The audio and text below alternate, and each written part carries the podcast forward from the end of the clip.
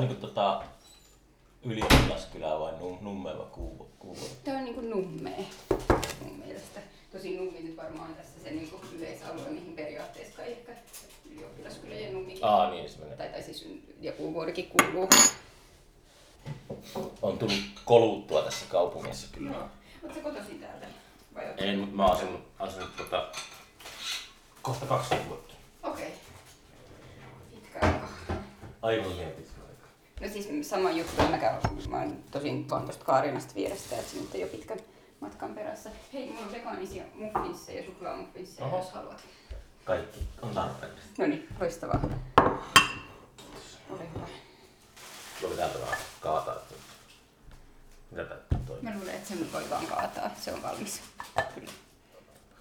Jos se ei ole liian kuuma, mä voin kaataa. Mun kädet on Ihme luonnottomat. design. Tommonen. Mistä sä oot löytänyt? Mä jostain verkkokaupasta olen sen. Mä en suostunut jotenkin sellaiseen sähkökahvin keittimeen. Musta tuntuu, että se vie liikaa tilaa, kun mä itse juon aika vähän kahvia, mutta Matias juo. Niin sit mulla jotenkin... Tää oli jotenkin tällainen kompromissi. Mulla kaikki kirjoittajat jo kahvia. Mä säästän sen nimenomaan siihen. Sitten kun on tarpeeksi epätoivoinen, mun teksti näyttää tarpeeksi huonolta, niin sitten kahvia. Sitten menee kahvia. Joo, joo. Mutta se on hyvä, koska sitä ei ole hirveästi muuten, niin sit se toimii aina ja lähtee jotenkin käyntiin kyllä hyvin. Montako kuppia menee kahvia pahimmillaan päivässä? No ei kauheasti, Tai siis, että mulla ei ole just niinku toleranssia, että kyllä se niinku varmaan rajoittuu aika lailla siihen kahteen sitten, mutta se kaksihan potkii tosi hyvin, jos ei ole normaalisti. Sanopa jotain. Halapalapaa, Niin. daadaa. Mitä tuolle Miikalle kuuluu, mitä se nykyään puuhailee? Miikka vai? Niin, Miikalla on pieni vauva. okei. Okay. Ihan Oho, todella pieni vauva. aha, Se puuhaa. vau. No se varmaan aika hyvin on, vie kaiken. Mutta aika sama ihminen se on. Joo. Meidän äidit on ollut samassa päiväkodissa töissä musta. Joko Finlandia ehdokkaat tai julkaista. Ei. niin musta mä luulen, että ne tulee vasta niin joskus marraskuussa ja mä yritän parhaani mukaan olla ajattelematta asiaa lainkaan. Pelimeininki voi syödä myös sormin, jos Niin, mä helpointa. odotin, että miten, tätä, miten sä syöt sitä muffissa. Tee niin kuin parhaaksi tuntuu, näet. Mä sotken tällä. Milloin se tota, julkaistiin se tota, Hävitys. hävitys? Mm, tammikuun lopulla. Tammikuun lopulla. Joo. Oletko ollut, tai kuinka kauan se oli valmis ennen kuin se julkaistiin se kirja? No, riippuu mitä tarkoittaa valmis. Se oli vuosi sitä ennen aika silleen, sillä tavalla valmis, että sitten mä tarjosin sitä siinä vaiheessa kustantamoihin niin 21 tammikuussa ja jotenkin kilpailutin kustantamoja, mutta mm, kyllä mä sitä, sen kanssa työskentelin joulukuun lopulle asti niin kauan, että kustannustoimittaja Joulukuun lopulle asti. jo pakotti mut luopumaan siitä niin, että se saatiin lähetettyä painoon. Mitä mitä sä viilsit vielä sitten? Siis vaikka niin kuin tyyliin Wordin etsit toiminnolla, etsin kaikkia mahdollisia sanatoistoja, niin kuin maneerisia ilmaisuja, jotain turhia pikkusanoja. Mun faktatarkistukset syksyllä vei aika paljon aikaa, kun siinä on niin paljon vaikka Turun historiaan liittyvää sellaista Niin. jotenkin pikkutietoa, mm, mihin mä työskennellessäni en ole jotenkin nerokasta kyllä tullut merkinneeksi, koska jotenkin viitteitä tai itselleni, että mistä mä olen löytänyt ne asiat, joten se faktatarkistus oli ihan helvetillistä puuhaa, kun mä yritin varmistaa, että siellä ei ole virheitä, koska jos jostain tällaisesta paikallishistoriasta menee jonkun virheen kirjoittamaan, niin sehän kyllä on sellainen, että perästä kuuluu. Nousee äläkkä. Todellakin. Opitko nyt että jatkossa tota, teet tarkkoja muistiinpanoja? Mä tiedän, että mun pitäisi tehdä niin, mutta se on toinen juttu, miten kyvykäs mä oon tällaiseen jotenkin Mm. systemaattiseen työskentelyyn, kun mä luulen, että täytyy jatkossa oikeasti tehdä vähän paremmat muistiinpanot siitä, että mistä mikäkin on otettu, ettei, otettu, ettei tarvitse kahlata jotenkin läpi koko kirjastoa. Niin. Mutta onks nyt tota, onks voinut kirjoittaa seuraavaa? Vai oliko se, ää, se vaikutti sellaiselta kirjalta, että sulla on ollut varmaan aika helpottunut olo, kun sait sen kirjoitettua ja julkaistua. Mulla on tosi helpottunut olo siitä, että mä oon saanut kirjoitettua sen ja julkaistua. Se ei tullut sille ihan akuutisti silloin, kun se ilmestyi, mutta että niin kuin sanotaan, että tässä vaiheessa, kun mulla on joku perspektiiviprosessi, niin mulla on tosi huojentunut olo. Että mulla on niin kuin ollut jo joitain vuosia silleen päässä se, että mistä mä haluan seuraavaksi kirjoittaa, mutta mä täysin istun sen päällä enkä paljasta, paljasta mitään ennen kuin on jotenkin niin silleen me... kunnolla tekstiä valmiina. Niin mä mietin, että tarkoittaako se, että on helpottunut, niin sitten on vaikea alkaa kirjoittamaan? No, mulla on ehkä enemmän sellainen olo, että helpottunut tässä tapauksessa tarkoittaa sitä, että se vapauttaa ihan älyttömästi energiaa kirjoittaa jostain muusta kuin okay. just jostain tosta. Että on niin sellainen ton hävityksen aihepiiri, sellainen, jonka ympärillä mä oon pyörinyt puoli uraania, joka on jotenkin ollut tosi mm. Pitkään sellainen, mitä mä oon yrittänyt ja yrittänyt tehdä ja jonka kanssa mä oon kamppaillut. Että musta tuntuu siltä, että nyt kun se on tehty, niin nyt mä voin vihdoin tehdä mitä mä haluan tehdä. Tai, mm. että mun ei ole enää pakko tehdä tota, että mä voin tehdä jotain, jotain niin kuin musta, niin kuin vaihteeksi jotain kivaa. Kivaa? Niin. No varmaan niin kuin mun tapauksessa niin kivaa on silleen, tulee tietyillä varauksilla, että en mä ole varmaan sellaisten jotenkin mahdottoman vaikka kevyiden kirjojen kirjoittaja, mutta, et, mm. mutta et kuitenkin silleen, että nyt mulla on tavallaan koko maailma auki, sellainen olo. Okei. Okay. Tuli mieleen vaan siitä, että sen oli itselle tunnistettava Turkukuvausta siinä tuota, kirjassa. Joo. Se oli äh, virkistävää, ettei ole enää Vareksen varassa. No niin varmaan totta. Joo, siis sehän on aina ihanaa, kun joku kaupunki on kunnolla kuvattu tai jossain kirjassa tai joku tuttu ympäristö on siellä. Ja musta vaikka Helsinki on täysin yliedustettu suomalaisessa kirjallisuudessa. Et mm. Mun missio on ollut saada Turku, Turku kartalle. Ja, ja siis tosi, ton koko kirjan nimi oli pitkään, niin työnimi oli Turun kartta. Että se oli mm. sellainen, mikä vasta, vasta loppusuoralla muutettiin siihen muotoon, mikä se nyt on. Mm. Se oli Turun kartta-tapauskertomus ja se on niin mun päässäni se ehkä edelleen elää sillä nimellä, mutta siihen oli muilla ihmisillä niin painavat perusteet, että miksi se on kammottava nimi romaanille. Että mä sitten... Kammottava nimi romaanille? No niin. Hävitys ehkä, kun siinä on se niin kolmen tason hävitys, että kun siellä on se niin yksilötason hävitys, joka tapahtuu koulussa ja sitten siellä on se kaupungin hävitys, kun mm. puhutaan Turun historiasta ja sitten vielä joku se globaali ekokatastrofin tason hävitys, niin se hävitys tekee varmaan enemmän oikeutta niille kaikille tasoille, kun se Turun kartta olisi viitannut vain siihen niin kuin yhteen mm. kirjan tasoista. Et siksi se oli musta ihan hyvä, hyvä se vaihtaa, mutta kyllä mä silti sitä aavistuksen suren. Mä oon miettinyt paljon, että viimeistä 20 vuotta, mitä on Turussa oleskellut, että onko kumpi on muuttunut enemmän maailma vai Turku, että tuntuu niin uh, erilaiselta kaupunki. Tai ainakin viime vuosikymmenen aikana. Niin Joo. Mä, mun perspektiivi on aina sellainen tyyliin baari. Baarimiehi. Se tarkoittaa niin keikkapaikat ja tällaiset, että mä aina lähesty kaupunkeja. Tai Joo. olen huomannut, että kaupungit aina muodostaa päähän kuvan keikkapaikkoja ja kulttuurikapakoiden. Tuota... No nehän on nyt ihan erit kuin mitä ne on ollut parikymmentä vuotta sitten, mm. vaikka mun, mun sellaisen jotenkin myöhäisen teinien aikaan tai silloin kun on ollut parikymppinen, että sehän on tosi sellainen jotenkin vaihtunut skene, että se ei ole ehkä just se, mitä mä itse niin paljon seuraisin. Mä oon jotenkin ääni yliherkkä ja huono käymään missään, missä on liikaa hälyä tai ihmisiä, mutta et mutta mäkin huomaan kyllä, että siinä on tosi iso muutos. Toisaalta mun on sellainen olo, että maailma kyllä muuttuu nopeammin kuin Turku ja että Turku on joku sellainen jotenkin onneton just se sellainen 60-luvun automiehen kaupunki aikatasku, että täällä rakennetaan toriparkkia, kun koko muu maailma jotenkin tähtää johonkin hiilineutraaliuteen ja että täällä on vaan jotain sellaista viherpesupropagandaa siitä, että toriparkki on sitten se niin parkkipaikka yksityisautoille on tie ekologisuuteen ja onneen. Haluatko muuttaa pois täältä? No en. Kääntää selään?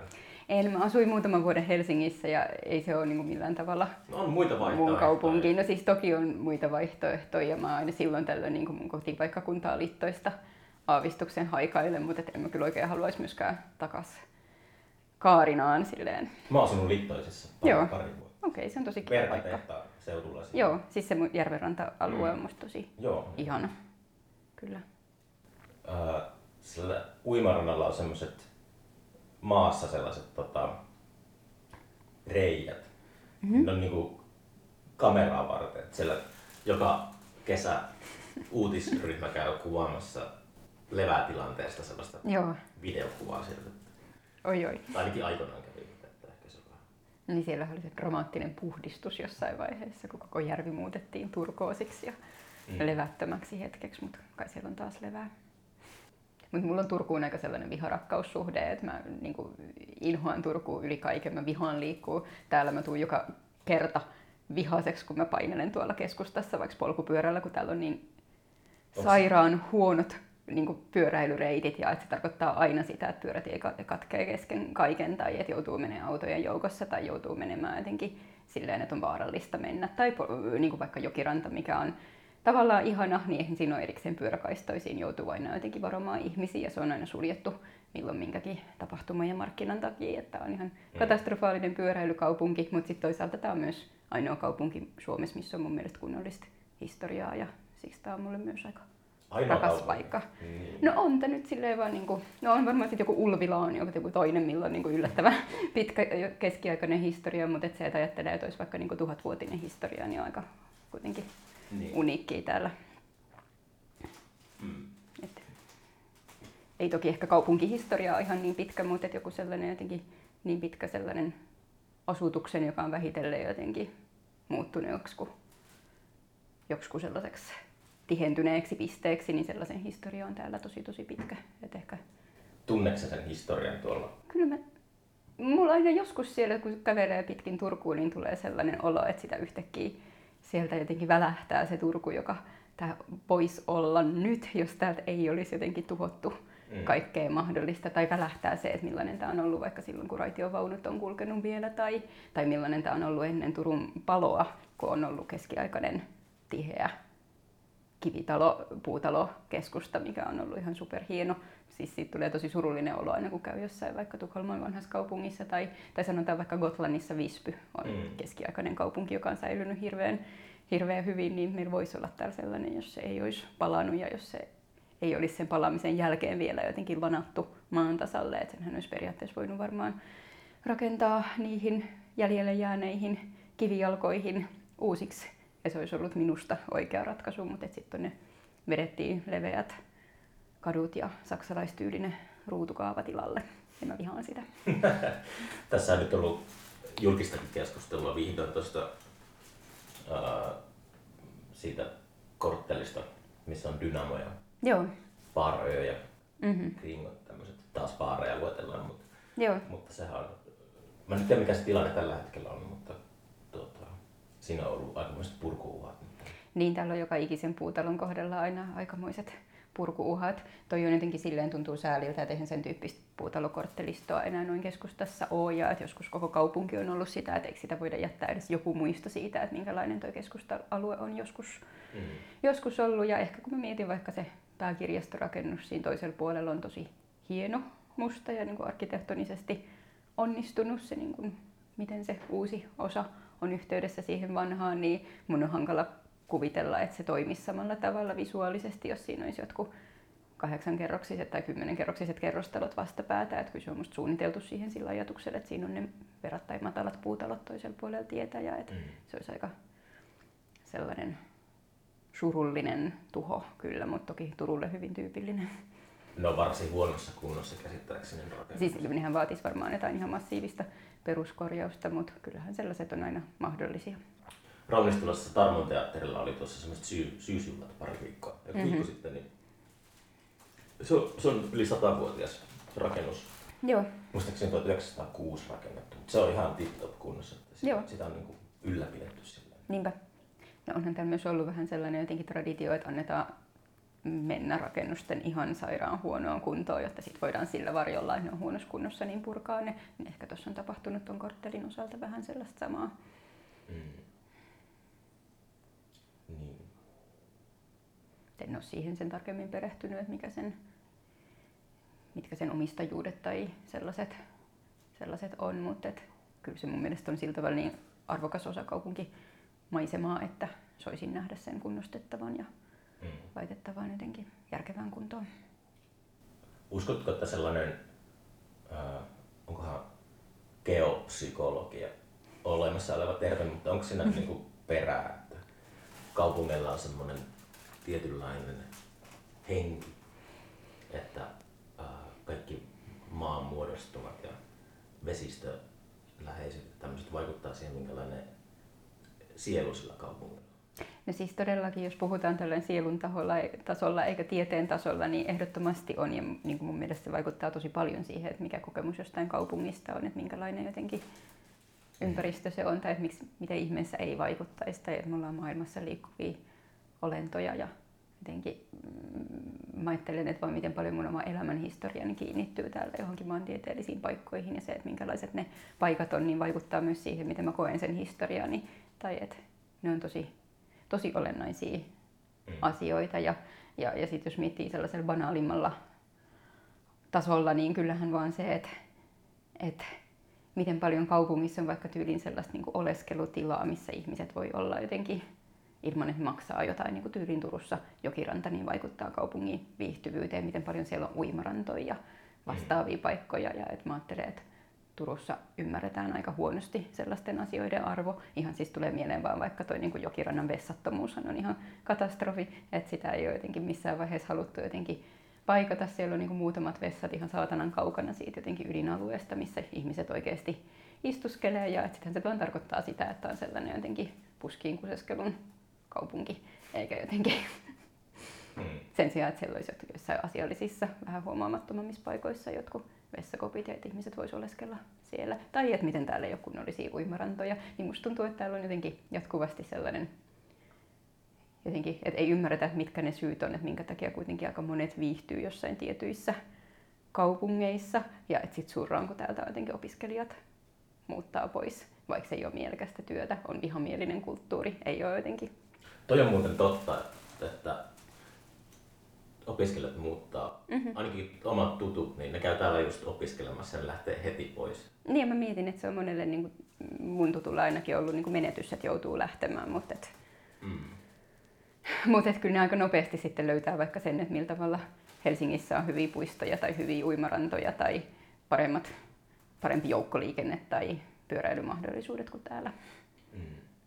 Mä, viimeksi kun mä olin just ennen pandemiaa tuolla reissailin Euroopassa, niin aloin miettiä sitä, mm, koska se kutsua riskiksi, mutta tuntuu, että ehkä 30 vuoden päästä kaikki kaupungit näyttää samanlaiselta. Mm-hmm. Kaikki on sellaisia ABC-huoltoasemia. No siis mun mielestä Suomessa suurin osa kaupungeista näyttää jo siltä, tai jos, mä en tiedä, että onko ne nyt kaupunkeja, mutta ne suomalaiset sellaiset pikkupaikkakunnathan on tosi tosi identtisiä just sen ABC-kompleksin ja Mm. ympärille rakennettuja tasakattoisia paikkoja. Niin kaikki, on, kaikki rakennukset on ränsistyneet paitsi pankki. Niin, tää on Osu, osuuspankki on sellainen kiiltävä temppeli. totta, joo. Ja ehkä McDonald's, jos pikkukylä on siunattu McDonaldsilla, niin se on myös semmoinen kiiltävä temppeli. Kyllä. Ja mä hankin nyt varmaan kaikkien jotenkin forssalaisten vihaat ja mä tiedän, että se on hirvittävä kotiseuturakkauspaikkakunta myös, mutta et monesti sellainen olo, että jos on käynyt just Forssassa, niin on käynyt tavallaan kaikkialla Suomessa, koska ne on niin samannäköisiä. Niin, jos on käynyt Forssassa, niin on käynyt kaikkialla. Niin. No ehkä tämä kuulostikin jotenkin positiivisemmalta kuin mä Mm. Mutta se on jollain tavalla... Mm, en tiedä, flirttaillaanko siinä, tai huomaa, että päässä alkaa olla sellaisia jonkinlaisia, onko se nationalismia tai jotain, että mm-hmm. suojellaan kulttuuria silleen, että, että mikä siihen on niinku lääke.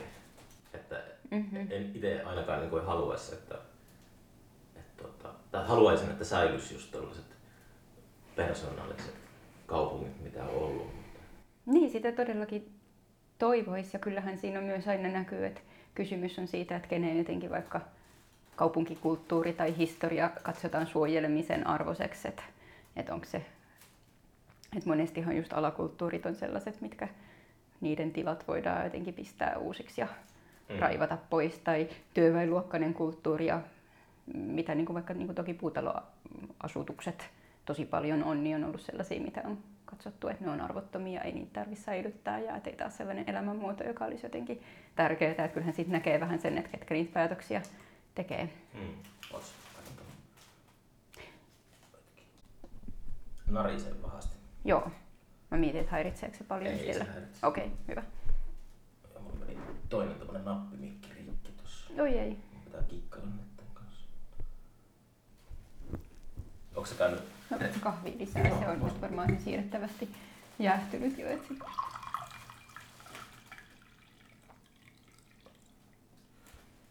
Onko käynyt residentsessä kirjoittamassa? niin kuin ennen koronaa olen käynyt just siellä Visbyssä Gotlandissa, missä on Mm. tosi ihana kääntäjille ja kirjailijoille tarkoitettu pohjoismainen residenssi.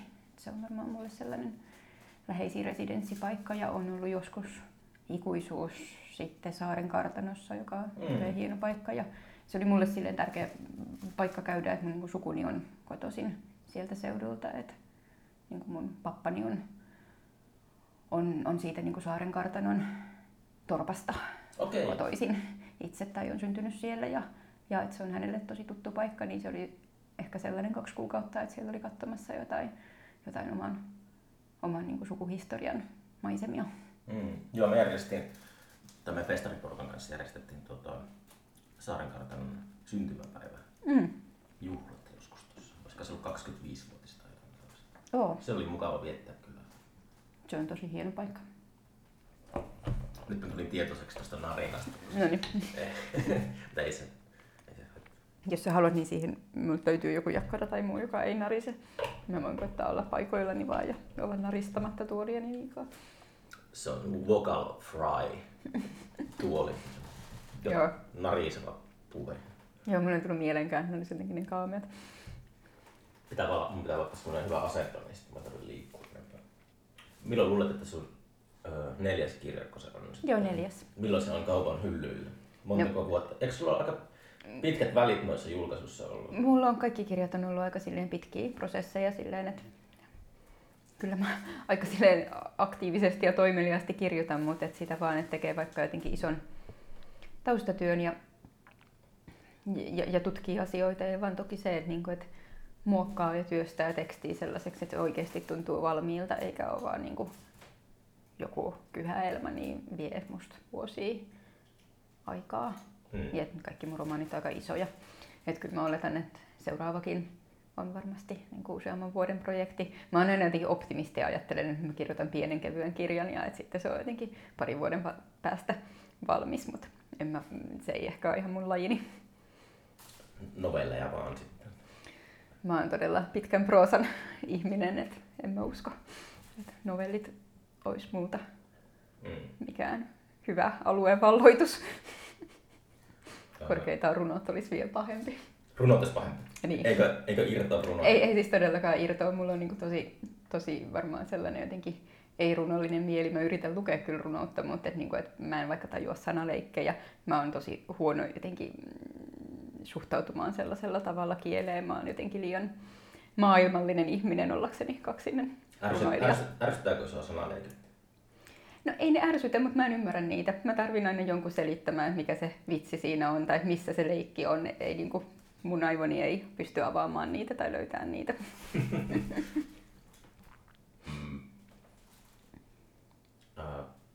Minkä tyylisestä komediasta sä tykkää? Mm. Mä kyllä tykkään tosi monenlaisesta komediasta, mutta toki niinku sellainen, joka perustuu johonkin niinku tosi jotenkin nokkeliin sanaväännöksiin, niin menee multa täysin, täysin ohi. Ehkä mä äh, siis niinku, ehkä komedia saa olla silleen aika pintaan väännettyä, että se mulla toimii. Että sanotaan vaikka mun niinku suuri suosikkini on ollut äh, suuren ompelukisan ihana juontaja. Et Suuren ompelukisa, mä en tiedä. Joo, se on BBC, tai en itse asiassa varmaan, onko se BBC, mutta se on kuitenkin sellainen britti tosi TV-ohjelma, sellainen erittäin hyvässä hengessä tehty, missä, missä liuta harrastelija ompelijoita kisaa ompelumestarin tittelistä. Niin se on musta vaikka niin kuin ihanin ja paras ohjelma ikinä, mutta mä en tiedä, että Se on sun tässä- suosikkikomedia. Joo, on, on, joo, joo. Mutta ehkä tämä ei ole sellainen, missä saa kauhean kaksi taidekeskustelua aikaiseksi. Mulla on varmaan tässä mielessä aika kaamea maku. Mm. Tota, Kirjoitatko joka päivä? No siis arvostan lomia ja arvostan viikonloppuja, mutta kyllä mä aika lailla niin kuin silloin, kun on kirjoittamistyön vaihe, eikä vaikka tee taustatutkimusta, niin silloin mä kirjoitan joka päivä. Että mulla on aika tiukka työrutiini kyllä mm. siinä vaiheessa. Häiritseekö, luetko silloin muiden teoksia? Tai... Joo, todellakin. Ei se, se, niin kuin, mä tiedän, että on kirjailijoita, jotka ei lue ja niin. haluaa jotenkin suojella itseään vaikutteilta. Musta tuntuu, että mun ongelmani ei ole kyllä ikinä ollut se, että mä olisin kuulostanut joltain muulta. Varmaan silleen jotenkin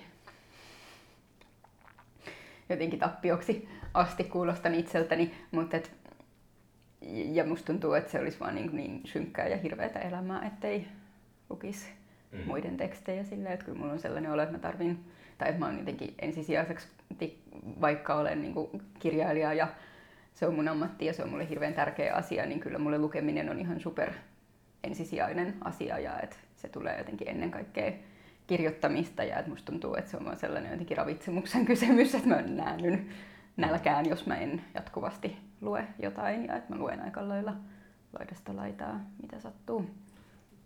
Tästä tuli mieleen, mulla kummittelee päässä toi uh, Philip Roth sanoi, hän taisi elää yli 80-vuotiaaksi, mutta juuri ennen kuolemaansa kommentoi vaan elämänsä, että hän istui niin kuin yli 60 vuotta pimeässä kellarissa kirjoittamassa.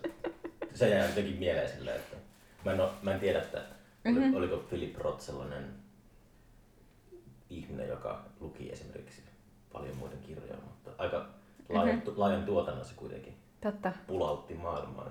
Joo. Siis ymmärrän kyllä niin tämän kommentin siksi, että kyllähän sitä itsekin miettii joskus, että miksi kaikista maailman asioista, mitä voisi tehdä, niin kuin, että voisi vaikka vaikka olla jossain ihmisten ilmoilla tai, tai, tai, tai tehdä jotain kuvataidetta, missä mulla on vaikka niinku sen suhteen paljon enemmän sellainen kokemus, että syntyy flow ja jotenkin aika kuluu tosi nopeasti tai muuta, tai että miten niinku paljon joku musiikki tuottaa itselleen iloa, niin miksi mä kaikista mahdollisista asioista teen kirjoittamista, mikä on musta ihan sairaan raskasta ja vaikeaa ja usein aika tuskallista Miten sä päädyit, työtä. päädyit sitten kirjailijaksi? No kyllä mä oon myös toisaalta halunnut kirjoittaa hirveän nuoresta asti jostain niin kuin teini-ikäisestä, mutta toki mä silloin olin niin kuin silleen auki myös muiden taiteen lajien suuntaan, että ehkä mä oon niin joskus parikymppisenä vasta päättänyt, että se on just kirjoittaminen, mihin mä satsaan. Ja ehkä mä mietin, että mä oon varmaan silleen poliittisesti orientoitunut ja analyyttinen ihminen, että kirjoittaminen on kuitenkin se, missä on kaikista helpointa pyöritellä vaikka sen tyyppisiä laajempia asiasisältöjä niin kuin verrattuna muihin taiteen lajeihin, että se on ollut varmaan sit kuitenkin mulle paras tapa kommunikoida se, että mitä mä haluan kommunikoida. Mm. Sä teet aina valtavasti, ilmeisesti valtavasti taustatutkimusta. Ja kahdessa edellisessä kirjassa mä oon tehnyt tosi laajan, laajan taustatutkimuksia. Ja toki kirjoittaisit vaan silleen, että alkaisit vaan kirjoittaa?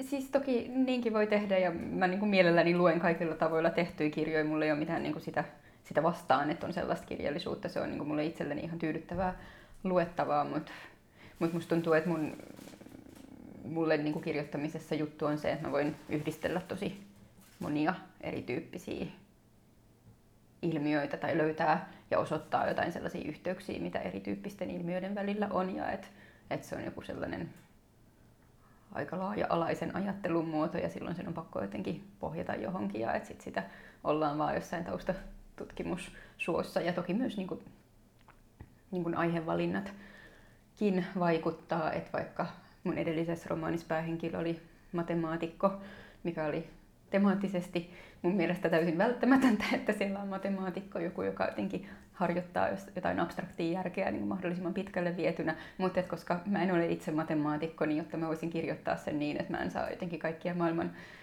matemaatikkoja niskaan ja joudu hirvittävään häpeään siksi, että mä en tiedä mitään matematiikasta, niin sitten tietenkin sitä joutuu tekemään kauhean työn siinä, että yrittää ottaa jonkun alan käytännöt ja keinot ja historian ja toimintatavat haltuunsa ja ehkä myös ymmärtää jotain matematiikasta, vaikka, vaikka tietenkin niin kuin se matematiikka, mitä vaikka se mun päähenkilö Erika harjoittaa on sellaista, että se menee multa yli hilseen ihan täysin. Et siinä tulee myös raja vastaan, että mitä kaikkea voi opiskella, mutta kyllä mä niin kuin, silloin myös yritin opiskella matematiikkaa ihan vakavissa, vakavissani. Yritit opiskella matematiikkaa? Kyllä. Niin, Siis, joo, Mutta omatoimisesti. omatoimisesti. Niin, joo. niin. niin tuo kuulostaa ja onkin varmasti niin kuin aika siis työlästä. Niin. Ajatteletko vois vaan kirjoittaa silleen Niin, lennolla? siis kyllä niin kuin mä sitäkin tavallaan kadehdin, että jotkut tekee niin. Mutta toisaalta mulla on aina myös sellainen niin kuin pieni kaipuu akateemiselle uralle. Mä oletan, että jos mä en olisi pakotettu tekemään jotain taiteellista työtä joidenkin omien pinttymien ja jumitusteni takia, niin mä tykkäisin tosi paljon tehdä tutkimusta. Tai että mä oon opiskellut poliittista historiaa Turun yliopistossa ja, ja mä olisin niin kuin silloinkin kyllä tunnistin sen, että se olisi tosi ihanaa jatkaa tekemään väitöskirjaa ja ihanaa jotenkin lähteä tavoittelemaan jotain professuuria jostain ja että se olisi sellainen elämä, mistä mä varmaan monella tavalla nauttisin. Haluatko joskus parantua niistä pinttymistä? No en, siis kyllä ne on myös sellaiset pinttymät, jotka on jotenkin niin perustavasti osa mua, että ei mulla ole niistä tarve mihinkään päästä. Niin. Se, sitä aina pohtii, että jos Mm-hmm. itsekin lainausmerkeissä parantus kaikista tollasista ää, maanisista driveista, että tekee Mhm. mm-hmm. mielipuolisia festivaaleja Totta. tämmöistä hullua podcastia, niin elämä voisi olla vähän helpompaa. Totta. Toisaalta siis meillä olisi paljon vähemmän jotenkin kiinnostavaa kulttuuria. Et mä oletan, että jos kaikki ihmiset jotenkin parantuisi just jostain tuollaisista jotenkin pinttymistään ja vimmoistaan, niin, niin varmaan joku kokoomuksen kansanedustaja olisi tyytyväinen, kunnes se tajuaisi, että sekin on oikeasti ihan tykännyt joskus käydä jossain taidenäyttelyssä tai festivaalilla tai kuunnella musiikkia tai lukea. Tai et se nyt on kuitenkin varmaan se, että mistä, mistä kaikki jotenkin kulttuuri syntyy, sen Mm. tyyppiset asiat. Mä oon piehtaroinut siinä kyllä paljon. Mä en, mä en ole löytänyt vastausta siihen, että, että Mm. mistä se johtuu, että, että, että, että, että niin kuin elää tällaista elämää. Niin. Toisaalta se on musta monella tavalla hyvä elämä myö, myös. Siis mä niinku löysin sellaisen, öö, varmaan se oli THLn tutkimuksia, mutta sellaisen, sellaisen tilaston, missä vertailtiin sukupuoli- ja seksuaalivähemmistöihin kuuluvia niin kuin nuoria ihmisiä, niin siis sukupuolisiin ja heteroseksuaalisiin nuoriin ihmisiin ja niin kuin heiltä eri elämänalueita ja niissä pärjäämistä niin kuin tyyliin, että miten pärjää koulussa, miten pystyy pitämään huolta terveydestään tai hygieniastaan tai että miten käyttää päihteitä ja se oli tosi tosi sellainen laaja vertailu ja se oli silleen tosi masentava, että vähemmistöihin kuuluvat nuoret pärjäs kaikessa huonommin merkittävästi Kaikessa. aika lailla kaikessa. Sieltä oli yksi poikkeus. He siis niin kuin, esimerkiksi niin kuin pärjäs koulussa huonommin, oli ahdistuneempia, oli masentuneempia, oli enemmän itsetuhoisia ajatuksia, oli haastavampaa jotenkin harrastaa liikuntaa. Kaikki tällainen meni ihan systemaattisesti merkittävästi huonommin, minkä pitäisi olla ihan super huolestuttava asia. Mutta siellä oli yksi asia, missä sitten vähemmistöihin kuuluvat nuoret oli edukseen ja että se oli eh, niin kuin, taiteiden harrastaminen. Ja että se oli sellainen, mikä oli heillä niin kuin, tosi paljon, niin kuin, että et he harjoittivat tosi paljon enemmän taiteita, lukivat enemmän, harrastivat taidetta sekä itsenäisesti että jossain niin kuin, harrastetoiminnassa. Ja että siinä oli ainoa sellainen ehkä niin kuin positiivinen ero niin kuin vähemmistöön kuuluvien nuorten voitoksi. Ja mä ajattelen, että, niin kuin, että toi nyt on vain niin yksi tällainen vertailu, mutta että varmaan se tavallaan kertoo siitä, että ketkä ihmiset maailmassa ylipäänsä tarvitsee jotain kulttuuria ja taidetta ja et ei välttämättä niin kuin pelkästään just seksuaali- ja sukupuolivähemmistöt, mutta et aina jos on jollain tavalla jotain koettelemuksia tai kovaa elämää tai on jollain tavalla marginalisoitu maailmassa, niin ne on ihan super tärkeitä asioita ja sellaisia ihmisiä on loppujen lopuksi maailmassa ihan törkeän paljon. Ei vaan just noin mainitut vähemmistöt, vaan niin kuin, Mm. varmaan niin kuin joku tyyliin puolet ihmiskunnasta niin kuin on jo, joidenkin tuollaisten jotenkin koettelemusten alainen ja että silloin se, että on olemassa kulttuuria ja taidetta on varmaan aika lailla joku hengenpelastus monelle. Mm. Mm. Mitä sä ajattelet, ää, valtavirtakulttuurista tai massakulttuurista? Mä, mä näen, että ihmiset on sellaisessa hypnoosissa. Niin, jos mä mietin jotain sellaista, niin kuin, jotain sellaista vaikka jonkun Netflix-sarjojen katselukulttuuriin, niin se tuntuu just joltain sellaiselta transsilta, mihin, mihin ihmiset menee. Ja et musta se on aina ehkä niin kuin jossain määrin pelottavaa se, kun tosi tosi isot joukot katsoo jotain täsmälleen samaa asiaa ja ajattelee täysin samoja ajatuksia. Ja mä ymmärrän, että monesti sellaiset asiat on just sosiaalisesti tärkeitä, että sitten ne voidaan jotenkin, että koska kaikki on katsonut jonkun saman asian, niin sit siinä riittää jotain yhteistä ja jutun juurta ja mm, voidaan jotenkin kokea yhteyttä sen jonkun kulttuurituotteen äärellä ja se on tosi varmaan tärkeä asia. Mutta samalla se on musta jonkun sellaisen jonkun emotionaalisen fasismin muoto tai jotain sellaista. Emotionaalisen fasismin. niin. Silleen, että kaikki on jossain täysin samoissa tunteissa ja täysin samoissa ajatuksissa. Mä olin vähän yllättynyt, toi se semmonen, miten Amerikassa sanotaan, että jutellaan vesiautomaatin äärellä. Joo. Nyt se tuli takas. Se oli mun mielestä vähän aikaa internetin myötä, niin se katosi. Ennen oli vain muutama TV-kanava, niin kaikki katsoo pakosta samoja asioita, mutta sitten... Totta. Mutta nyt se on ehkä just Netflixin takia, niin se on tullut ehkä takaisin. Toi. Tai ehkä ihmiset on kaivannut sitä, että mm-hmm. saa olla semmoisessa. Niin mä oletan, että se yhteys on niin kuin tärkeä asia mm. ja sille ihan oikea juttu. Ja et ehkä itse koen vähemmän tarvetta, tarvetta siihen, mutta mä ymmärrän hyvin sen, että miksi monet kokee. Mm. Miksi monille se on tärkeä juttu. Niin katsoksa aina muualle, minne muut katsoo? En. Musta tuntuu, että se olisi ehkä myös sitä, että olisi jotenkin hirveän kiinnostunut muista, koska jos katsoisi aina muualle kuin muut, niin pitäisi kuitenkin kytätä jatkuvasti sitä, mitä muut tekee. Ja mä oon silleen iloisesti vaikka jotenkin kahdeksan vuoden takaisten muotien ystävä ja, ja, ja, ja silleen oikeasti vaan aika lailla jotenkin välinpitämätön, että joskus varmaan mun asiani ja kiinnostuksen kohteeni menee johonkin, johonkin muoteihin ja ei se haittaa mua, jos ne menee, jos ne on niin kuin sitä, mikä mua itseäni kiinnostaa, mutta en mä myöskään niin kuin ehkä koe kutsumusta itsenäisesti hakeutua sellaisten äärelle. Mm. Ehkä silleen niin se on ehkä enemmän musiikin, mm-hmm. musiikkipuolen ongelma, mutta se on aina omituista, miten enemmän sääntö kuin poikkeus, mutta jos joku menestyy, mm-hmm. niin se muuttuu. Tai se on aina silleen kompressoitua se musiikki yleensä. Niin liittyykö toi johonkin niinku tuotannollisiin asioihin? Joo, tai, tai semmoisen, että... että häviää sellainen mm-hmm. raakuus siinä jos haluaa olla valtavirrassa ja Joo. jos haluaa, kai se liittyy myös niinku radiosoittoihin. Niin, se on niin. semmoinen monimutkainen mosaikki siinä. Joo. Mutta se on omituista, että massat ei hyväksy sellaista ää, liian mm-hmm. persoonallista. Ja toki mietin, että, niinku, että onko ne just ne massat vai onko se, se niinku joku sellainen radioiden ja joidenkin isojen levyyhtiöiden portinvartijat, joilla on jotenkin niin, vielä on... kapeampi käsitys siitä, mitä massat haluaa kuin mitä niin kuin, niin.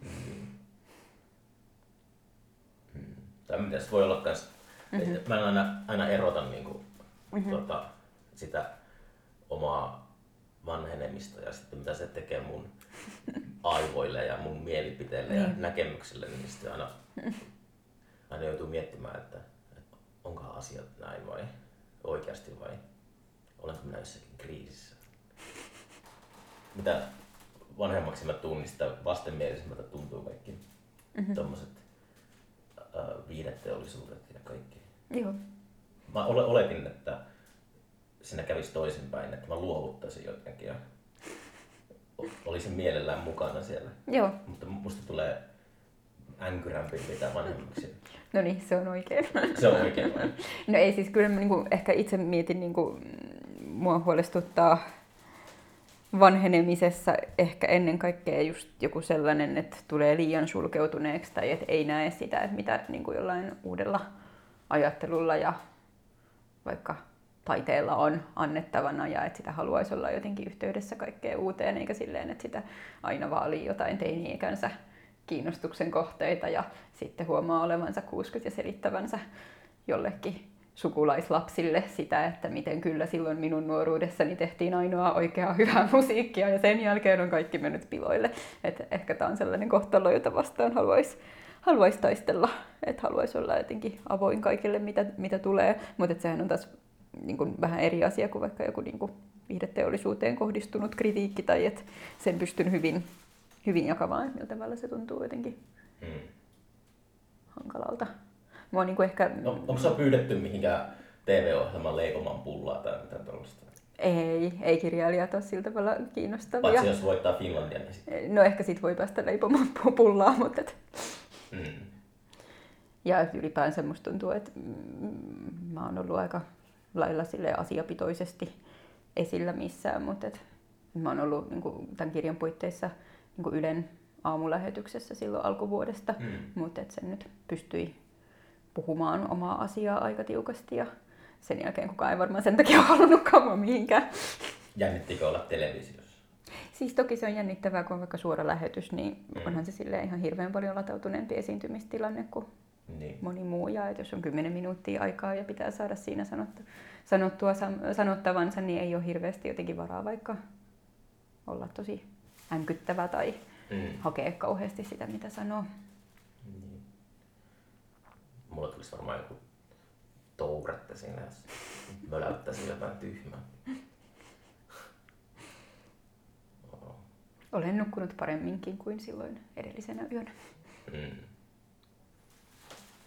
Onko sulla mitään sellaisia haaveita, mitkä liittyy sun tuota, kirjailijauraan? Toimiiko tuo maailma sillä tavalla? No siis ehkä ennen kaikkea toivon, että niin saisin jatkaa kirjailijan uraani ja että siinä olisi niin työn edellytykset mm. kunnossa. Mm. Että vaikka tavallaan tämä on niin hirvittävän hyvä aika kirjallisuudelle, kirjoi luetaan enemmän kuin, niin kuin ikuisuuteen. Suomessa kirjat on ihan hirveän suosittuja, vaikka korona... Onko oikeasti? Siis on, pitää paikkansa, mutta sitten toisaalta joku niin kuin äänikirja, business syö myös koko ajan jotenkin vaikka toimeentulon edellytyksiä sekä niin kuin kirjailijoilta että kustantamoilta, mistä varsinkin jälkimmäinen on tosi huolestuttava et, asia. Et vissiin tykkää äänikirjoista? No ei mulla niin formaattia vastaan mitään. Mä ymmärrän hyvin sen, että, että kuunteleminen on monelle mielekäs tapa ottaa kirjat vastaan. Toki se niin vaikuttaa siihen, että millä tavalla ei kaikki kirjat toimii yhtä hyvin äänenä kuin toiset. Mutta niin vaikka koen, että hävityksen luenta on ihan hirveän hyvä ja että siihen löytyy ihan täydellinen näyttelijä, joka Karoliina Niskanen, joka teki ihan superhyvää työtä sen kanssa. Mutta et, niinku, et ehkä se sellainen jotenkin kuukausimaksumalli, mistä tippuu ihan hirveän vähän rahaa tekijöille, niin ei ole kauhean kestävällä pohjalla. Et se on kuitenkin syönyt ihan hirveästi niin paperikirjojen myyntiä mun käsittääkseni ja et mm. tulee varmasti syömään tulevaisuudessa lisää ja et, niin kuin, et jos kustantamoilla ei ole varaa julkaista kirjoja ja mm, kirjailijoille ei ole varaa jotenkin kirjoittaa, niin tietenkin se on ihan hirvittävä, hirvittävä ongelma. Mm. Et siinä on mun mielestä mokattu tosi pahasti, että sinne on lähtökohtaisesti niin kuin suostuttu niin huonoisiin, huonoihin sopimuksiin. Mm. Se on mokattu.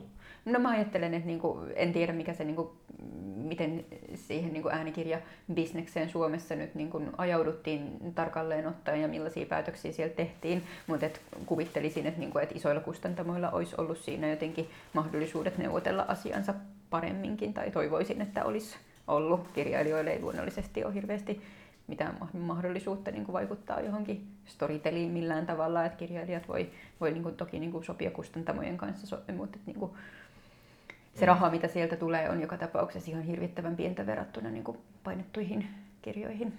Ja että se laittaa myös kustantamot tosi koville ja se on mun mielestä tosi, tosi iso ongelma. Et ehkä sellainen suurin haave olisi niin kuin, oman uran suhteen se, että mä voin tehdä omaa uraani ja voin keskittyä kirjoittamiseen ja toki myös olen varautunut siihen, että jos en voi keskittyä kirjoittamiseen, että jos täällä vaikka taiteilija-apurahajärjestelmää ja tuollaista aletaan systemaattisesti romahtamaan, niin mä aion tulla tosi kalliiksi yhteiskunnalle. Mulla ei ole niin mitään sille aikomusta jotenkin sit vaan nöyrästi siirtyä johonkin normaali ihmisten työelämään. Että kyllä kaikkien etu on se, että minun kaltaiset ihmiseni tekee taidetta eikä jotain muuta. uhkaus. Kyllä. No just jotkut kokoomuksen kanssa edustajat oli uhonnut taiteilija-apurahajärjestelmän lopettamista, mikä niin kuin Suomen kaltaisessa maassa tarkoittaisi vain niin kuin taiteen lopettamista, mm. ammattimaisen taiteen lopettamista käytännössä kokonaan. Et, et kyllähän täällä, eihän niin kuin täällä niin kuin, vaikka kirjailijoista myyntituloilla suurin osa, esimerkiksi minä en niin kuin missään tapauksessa elä, että silloin niin kuin se, että vaikka valtio rahoittaa on ihan hirvittävän tärkeä asia. Ja toki meillä on niin kuin hirveän hyviä säätiöitä ja rahastoja, mutta silti se valtiorahoitus on tosi iso asia siihen, että meillä olisi millään tavalla jotenkin elinvoimainen taiteen ja kirjallisuuden kenttä Suomessa. Mm. Tuetaanko maailmalla kirjailijoita samalla tavalla, tiedätkö öö, Riippuu hirveästi niin kuin paikasta, mutta et käsittääkseni niin kuin Suomessa tilanne on niin kuin verrattuna vaikka johonkin muihin Euroopankin maihin, niin, niin ihan hyvä tällä hetkellä. Mm. Että voisi olla paljon huonompikin. Mm. Onkohan kustantamoilla sellaisia, tai kirjamaailmassa sellaisia tota, gang, gangsterityyppejä, jotka äh, niin musiikkibisneksessä musiikkibisneksessä aina, aina niitä sellaisia lipeviä managereita ja tällaisia, niin onkohan kirja, kirjamaailmassa vastaavia? No olispa, mutta mä vähän pahaa pelkää, että ei oo, tai mä en ole ikinä kuullut sellaisesta. Se voi olla varmaan vaan, että alan estetiikka on eri ja en tiedä. Ja siis toki täytyy sanoa tuosta rahoitusjutusta vielä se, että, niinku, vaikka kirjallisuuden osaltahan, niin Suomihan on pieni kielialue. Niin. Että niin sellaisissa maissa, missä vaikka niin kuin sanotaan englantia puhuvissa tai ranskankielisissä maissa, niin, niin kuin, kun kielialue on suuri, niin on mahdollista elättää itsensä potentiaalisesti myyntituloilla silloinkin, kun ei ole vaikka bestseller-kirjailija, mm. mutta että, niin kuin, että Suomen kaltaisessa maassahan se ei ole millään tavalla realistinen asia. Täällä on ihan yksinkertaisesti liian vähän lukijoita. Onko sun kirja käännetty? Ei ole käännetty. Onko semmoista näköpiirissä? Ei ole tällä hetkellä näköpiirissäkään. Oletko miettinyt? Siis tietenkin sitä, niin kuin, koska lukee paljon muutakin kuin suomenkielistä kirjallisuutta, niin se olisi tosi hieno juttu. Mm. Et, niin kuin, jos ajattelee, minkä teosten kanssa omat kirjat keskustelee, niin harvoin ne on vaikka suomenkielisiä kirjoja. Et, et, et toki se olisi kiva päästää jotenkin kirjansa sellaiseen tilanteeseen, että se voisi keskustella sen kirjallisuuden kanssa, jota vasten se on kirjoitettu, eikä vaan niin kuin, olla jumissa täällä. Mm. mitä mieltä sä oot ylipäätään käännöskirjallisuudesta? No runoilijalla se on enemmän ehkä, se on se vanha sanonta, että runoja on mahdoton kääntää toiselle kielelle. No mä niin kuin ajattelen, että vaikka Suomen kokoisella kielialueella käännöskirjallisuus on ihan välttämätön ja ihan hirveän tärkeä asia, että se pitää myös meidän kirjallisuuden ja, ja kielen elinvoimaisena se, että, niin kuin, että jos me mm. vaan luetaan täällä sitä, että mitä jotenkin toiset suomenkieliset kirjailijat on tehnyt, niin on se aika sellainen jotenkin pääperseissä tilanne. Ja et, niin. et ei se nyt kauhean kaksista kirjallisuutta mitä sieltä syntyy. Ja musta se näkyy ihan sieltä alusta asti. Että tyyliin vaikka niin kuin mm, Aleksis Kivi oli käsittääkseni aika silleen laajalti luki kielitaitonsa puitteissa varmaankin, mutta kuitenkin niin kuin klassikoita maailmalta. Ja et ei sellaista teosta kuin joku seitsemän veljestä synny niin, että on lukenut vaan jotain niin kuin mm jotain niin kuin harvoja suomenkielisiä jotain hupinäytelmiä tai mitä silloin nyt oli tarjolla. Ei se niin kuin kaksinen kenttä ollut. Ja, niin kuin, niin. Kääntäjällä on vastuu, aikamoinen vastuu. mm-hmm. toi, mä en pidänyt Napokovia ja Norman Maileria mm-hmm. häppäisenä kirjailijoina ennen, ennen kuin luin alkuperäiskielellä. Joo. Mun eteeni sattui semmoisia aika köykäisiä käännöksiä. Siis kyllä käännöksellä on ihan valtava, valtava vaikutus siihen, koska sen pitäisi se, olla kaunokirjallisesti yhtä taitava ihminen, sen kääntäjä, mitä se kirjailija on ollut. Ja et... Niin kuin se oli, se oli Norman Mailerin toi Armies of the Night, eli Yön armeija. Mä luin sen joskus aikoinaan sen käännöksen, niin sitten se jäi mun mieleen mm-hmm. sillä, että onpa Norman Mailer niin kuin, tota, tota, mm-hmm. tai siis mä en pitänyt Norman Maileria niin mitenkään ihmeellisenä. Joo. Sitten mä luin englanniksi se sama kirja, Joo. se oli ihan, se oli ihan miele- mieletön vimma, Joo. joka täysin uupui siitä käännöksestä. Joo. ja jos se ei ole hyvä käännös, niin kyllähän se niin kuin pudottaa ihan hirveästi pois, mutta mut niin tiedän myös, että Suomessa on ihan hirvittävän paljon tosi taitavia kääntäjiä, jotka pystyy tekemään hyvää työtä. Toki sekin on varmaan sellainen jotenkin kenttä, joka on aika, aika uhattu ja, ja, ja sellainen, mistä on aina huolissani, että onko kääntäjien työn edellytykset parhaat mahdolliset. Et mm. Mulla on jotenkin sellainen olo, että ne on ehkä potentiaalisesti vieläkin huonommat kuin mitä niin kuin kaunokirjailijalla on itsellään. Mm. Luetko tai puhuuko monta eri kieltä? Ää, en. Mä oon niin kuin hyvin niin kuin vaikka lukijana sidottu kyllä niin kuin suomeen ja englantiin ja sillä hiukan voin yrittää, yrittää ruotsiksi, mutta, mm. mutta se on rajattua. Et toivoisin, että olisi laajempi spektri. Et toki sitä sit voi niinku lukea englanniksi käännettyjä teoksia muilta kielialueilta, mutta et tietenkin se olisi etu, että olisi laajempi. Mm. Siitä vaan Ranskan tunnille sitten. No niin, totta se ei kyllä ehkä täysin kutsu minua. Ei kutsu. ei. Pidempi aika siihen, että olisi sellainen Ranska, että oikeasti sillä jotain mielekästä lukisi. Mm. Mutta niin tekisi mieli udella sun seuraavasta kirjasta, että minkälaisen, minkälaisen taustatutkimuksen keskellä sä oot, mutta ehkä se kannattaa jättää.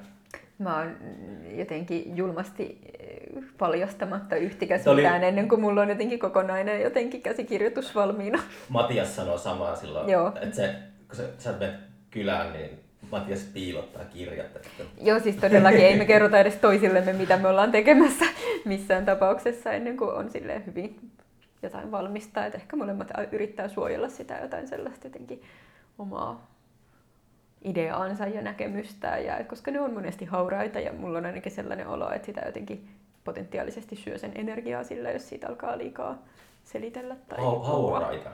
Niin, silleen, että ne niin kun Voi olla on, hyvä, hyvä idea, mutta samalla hauras. Se on hauras siltä tavalla, että se ei ole välttämättä niin kuin verbalisoitavissa vakuuttavasti niin. ennen kuin sitä on niin kuin kirjoitettanut pitkälle. Ja et, et musta tuntuu, että, se, että jos sitä alkaisi jotenkin verbalisoida liian aikaisin, niin sitten se, mm. se saattaa jotenkin lyödä sitä lukkoon väärällä tavalla tai jotenkin jotain sieltä syödä sen voimasta, että sen pitää saada kasvaa tarpeeksi kauan rauhassa ensin mielessä ja sitten paperilla ennen kuin siitä kannattaa liikoja kommunikoida. Siis, tämä ei ole mikään sellainen, että ajattelen, että kaikkien pitäisi tehdä näin, jotka kirjoittaa, mutta mm. se on mulle itselleni tosi olennainen osa työskentelyä.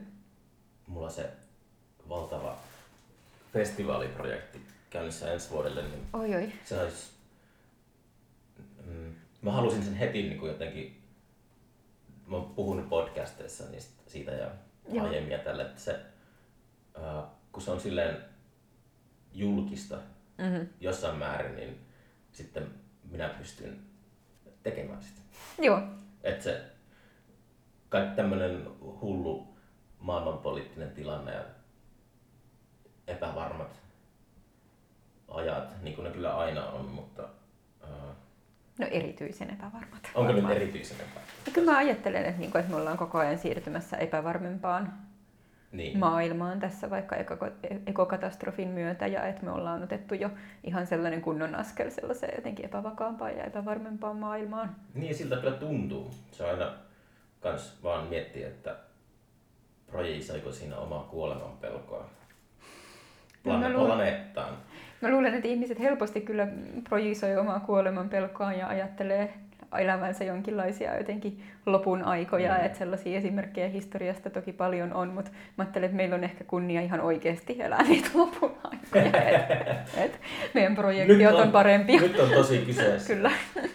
Mutta niin, se vaan, että tietenkin mä olin sanomassa, että järkevää, olisi järkevää, että mä pitäisin festivaali projektin omana tietona niin mm-hmm. siihen asti, että kyllä se niinku tapahtuu, ellei nyt tule mitään ydinsotaa tässä, mutta, mm-hmm.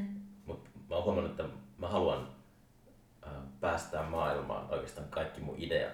Joo. Jos mä saan jotain ideoita, niin mä haluan ne vaan äkkiä pois omasta päästä. Joo. Mutta se kuulostaa musta myös erinomaisen hyvältä tavalta toimia, tai että ihmiset on vaan tosi erilaisia siinä, että mikä, mikä kenellekin toimii. Siis tiedän myös kirjailijoita, jotka haluaa vaikka niin kuin olla tosi tiiviissä kustannustoimittajasuhteessa silleen, että näyttää jo hyvin sellaista ideatason luonnosmaista tekstikatkelmaa sinne ja kaipaa siihen jotain vastakaikua ihan silleen tosi sellaisesta pienestä alusta asti, mutta mm. itse on enemmän tällainen rauhassa hautoja. Onko sulla ollut aina sama kustannus? Ei mulla ollut joka kirjan kanssa eri. Niin. Et, ja toki niin kuin, vaikka niin kuin mun ja Matiaksen yhteistyö, siis mun niin kuin nykyinen kustannustoimittaja Antti Aarnot, silloin mun mielestä ihan superhyvä mm. hy, hyvä lukija ja hyvä työssään ja on tosi iloinen siitä, että on mahdollisuus työskennellä hänen kanssa. Mutta niin kuin, et, mut on myös pakko sanoa, että, niin kuin, et, et Matiaksen ja mun yhteistyö on ihan hirvittävän keskeistä ja tärkeää ja että mulla on oltu monella tavalla toimittamassa toistemme toistemme kirjoja ja koen, että ei mun kirjaa niin kuin hävitystä olisi olemassa, ellei Matias olisi sitä niin kuin kerta toisensa jälkeen jotenkin lukenut ja kommentoinut ja katsonut, että mikä siellä toimii ja mitä siitä pitää lähteä jotenkin tiivistämään tai työstämään ja jotenkin toiminut jonain peilinä siellä mukana. Että se on ollut ihan tosi ensiarvoisen tärkeää mm. työtä häneltä.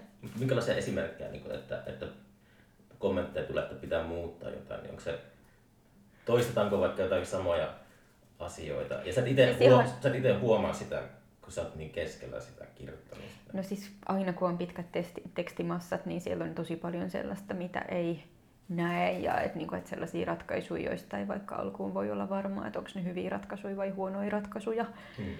Ja et, öö, musta sitä niinku on helppo ottaa vastaan sellaisia kommentteja, mistä kuulee, että lukija on jollain tavalla jotenkin mm, niin kuin ymmärtää mun päämääräni ja sen, että mihin mä kirjalla pyrin ja että minkälaista kirjaa mä oon kirjoittamassa. Ja jos taas ei ymmärrä, niin en mä kyllä sit kuuntele yhtään minkäänlaista palautetta yhtään keneltäkään. Mutta vaikka niin tuon hävityksen kanssa mulla oli ongelmana siellä pitkään se, että sen niin kakkososan, missä kuvataan just 90-lukua ja käytetään paljon mun niin kuin tai pyritään dokumentoimaan mun kouluaikoja, mm. niin se oli sellaista materiaalia, minkä kirjoittaminen oli niin tuskallista ja kamalaa, että mä välttelin sitä pitkään. Niin mä välttelin sitä kirjoittamalla niin ylipitkää ensimmäistä osaa kirjaani, missä oli tosi paljon kaikkea tyhjäkäyntiä ja sellaista, että mä en joutuisi menemään sinne kakkososaan. Ja se, että, niin kuin, että Matias sanoi sen ääneen, että mitä siinä on tapahtumassa.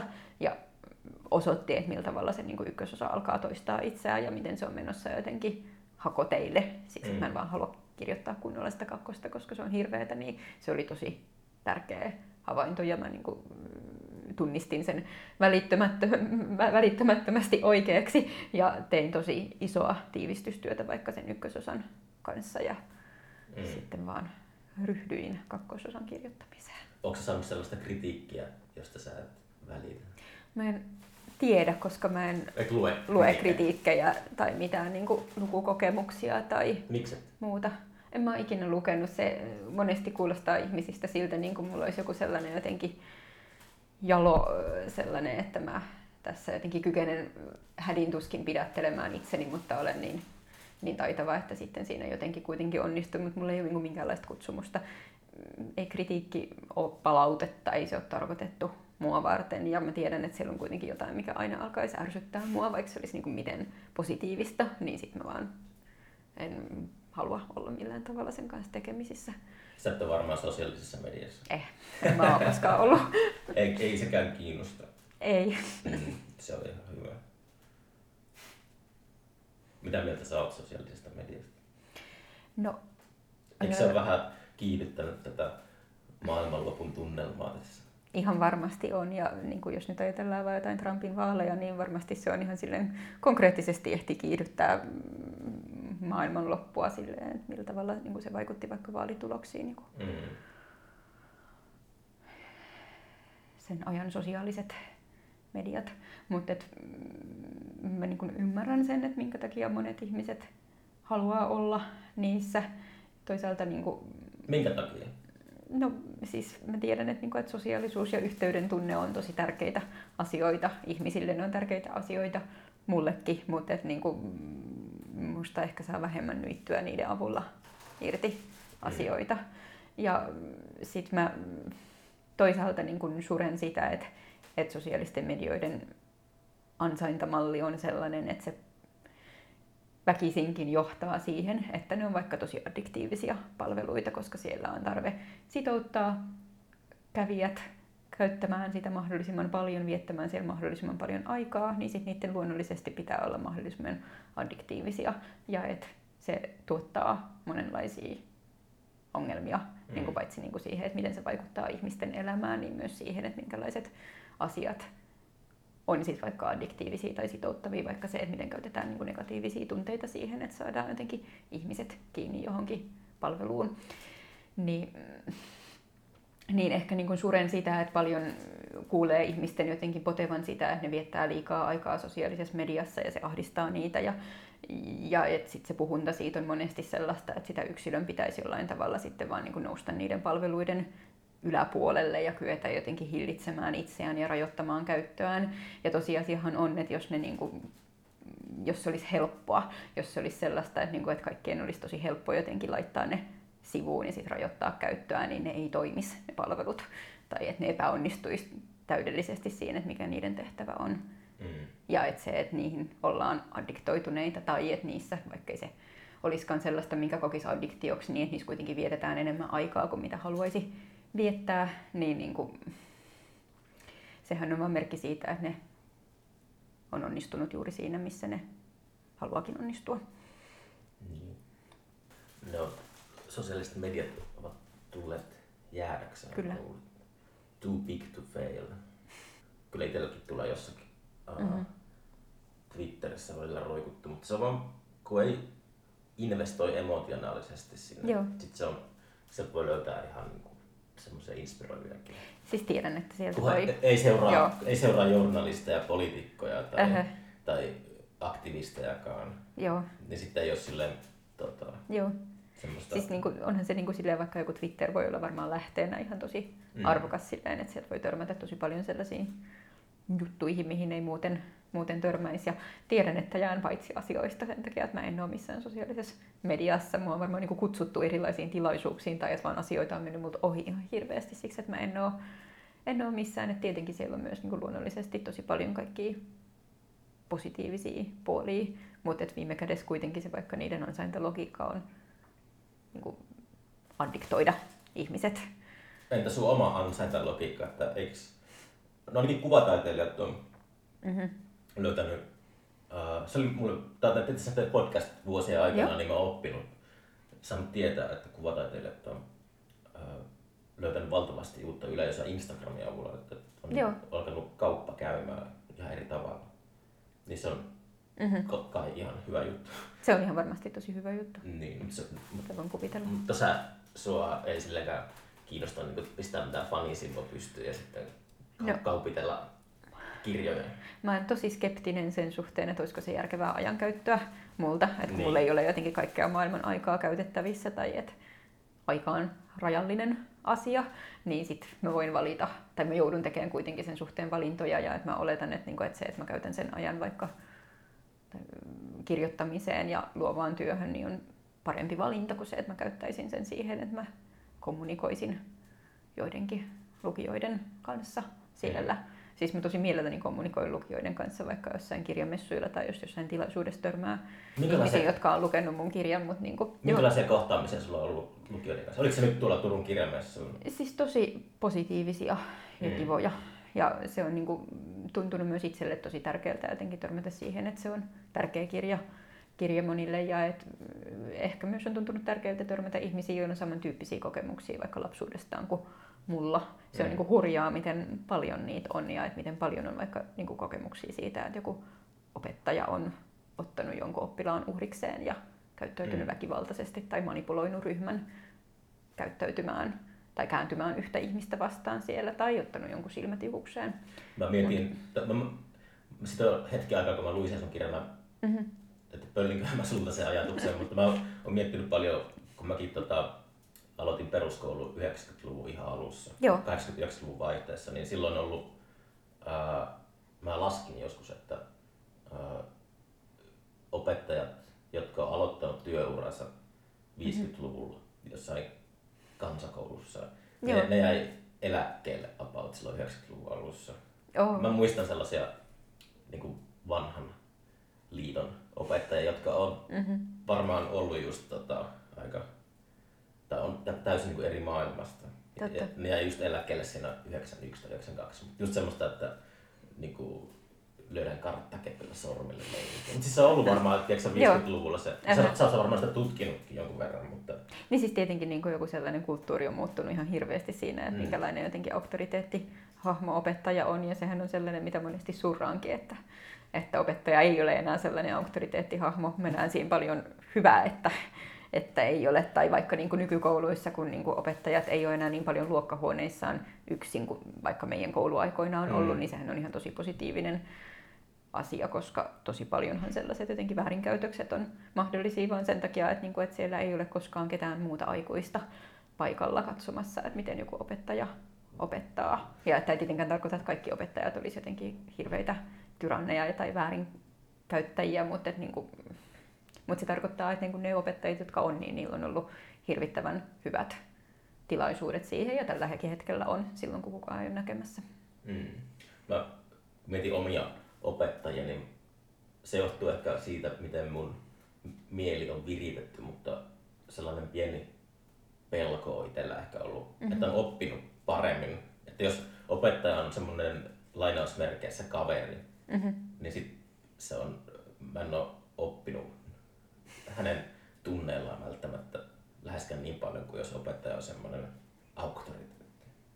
No siis mä mietin, että jos niin oppitunneilla ei vaikka ole struktuuria ja että opetus on jotenkin epämääräistä puuhailua, niin ihan varmasti sitä niin paremmin oppii sellaisessa, missä on jotenkin selkeä ohjelma, selkeät opetussisällöt ja muuta. Ja että sellaisessa tietenkin se, että, niin kuin, että opettaja ottaa roolinsa, niin on, on eduksi siihen, että opetellaan vaikka jotain verrattain tylsää opetussisältöä.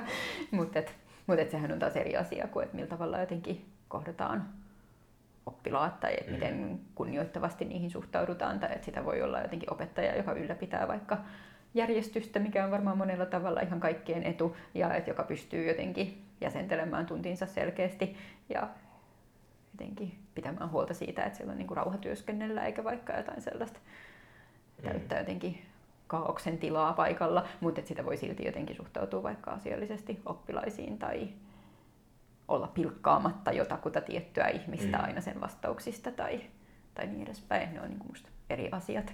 Mm. Onko sä itse käynyt nyt, sä sanoit, että oot käynyt opettamassa? Siis mä niin opetan luovaa kirjoittamista, sellaista yhtä kurssia, niin kuin yhtä proosan aineopintojen kurssia tuolla Turun yliopistossa. Et mun Mm. opetustyöni on, on vähäistä, joskin sellaista, mistä mä tykkään tosi paljon, mutta et Miten sä opetat? No, mä opetan silleen, että mä niinku pyrin kaikessa niinku turhassa asiassa minimoimaan auktoriteettini silleen, että mulla ei ole mitään tarvetta jotenkin siellä pällistellä jotenkin roolini takana. Mm. Et, mm, siellä on vaikka, että jos mulla on deadlineja jossain kirjoitustehtävissä, niin idea on aina se, että niinku deadlinein mennessä, kun palauttaa tehtävänsä, saa minulta palautetta. Jos palauttaa sen jälkeen, niin siihen ei liity mitään minun tuomiotani tai sanktiota tai sitä, että mä jotenkin ajattelisin pahasti. Koska nyt ne on aikuisia ihmisiä, niillä on eri syyt olla tekemättä vaikka juttuja, ne ei niin millään tavalla minulle kuulu. Niin mä en halua sen suhteen harjoittaa mitään vallankäyttöä, mutta sitten se deadline on silleen mun työtäni varten. Mm. Et enkä ajattele, että vaikka olisin joku sellainen jotenkin Jumalasta seuraava kirjoittamisen asiantuntija, että, mun, minun sanani olisi kaikessa oikein ja opiskelijat ei itse voisi tietää asioita oman luovan työnsä suhteen paremmin. Mm.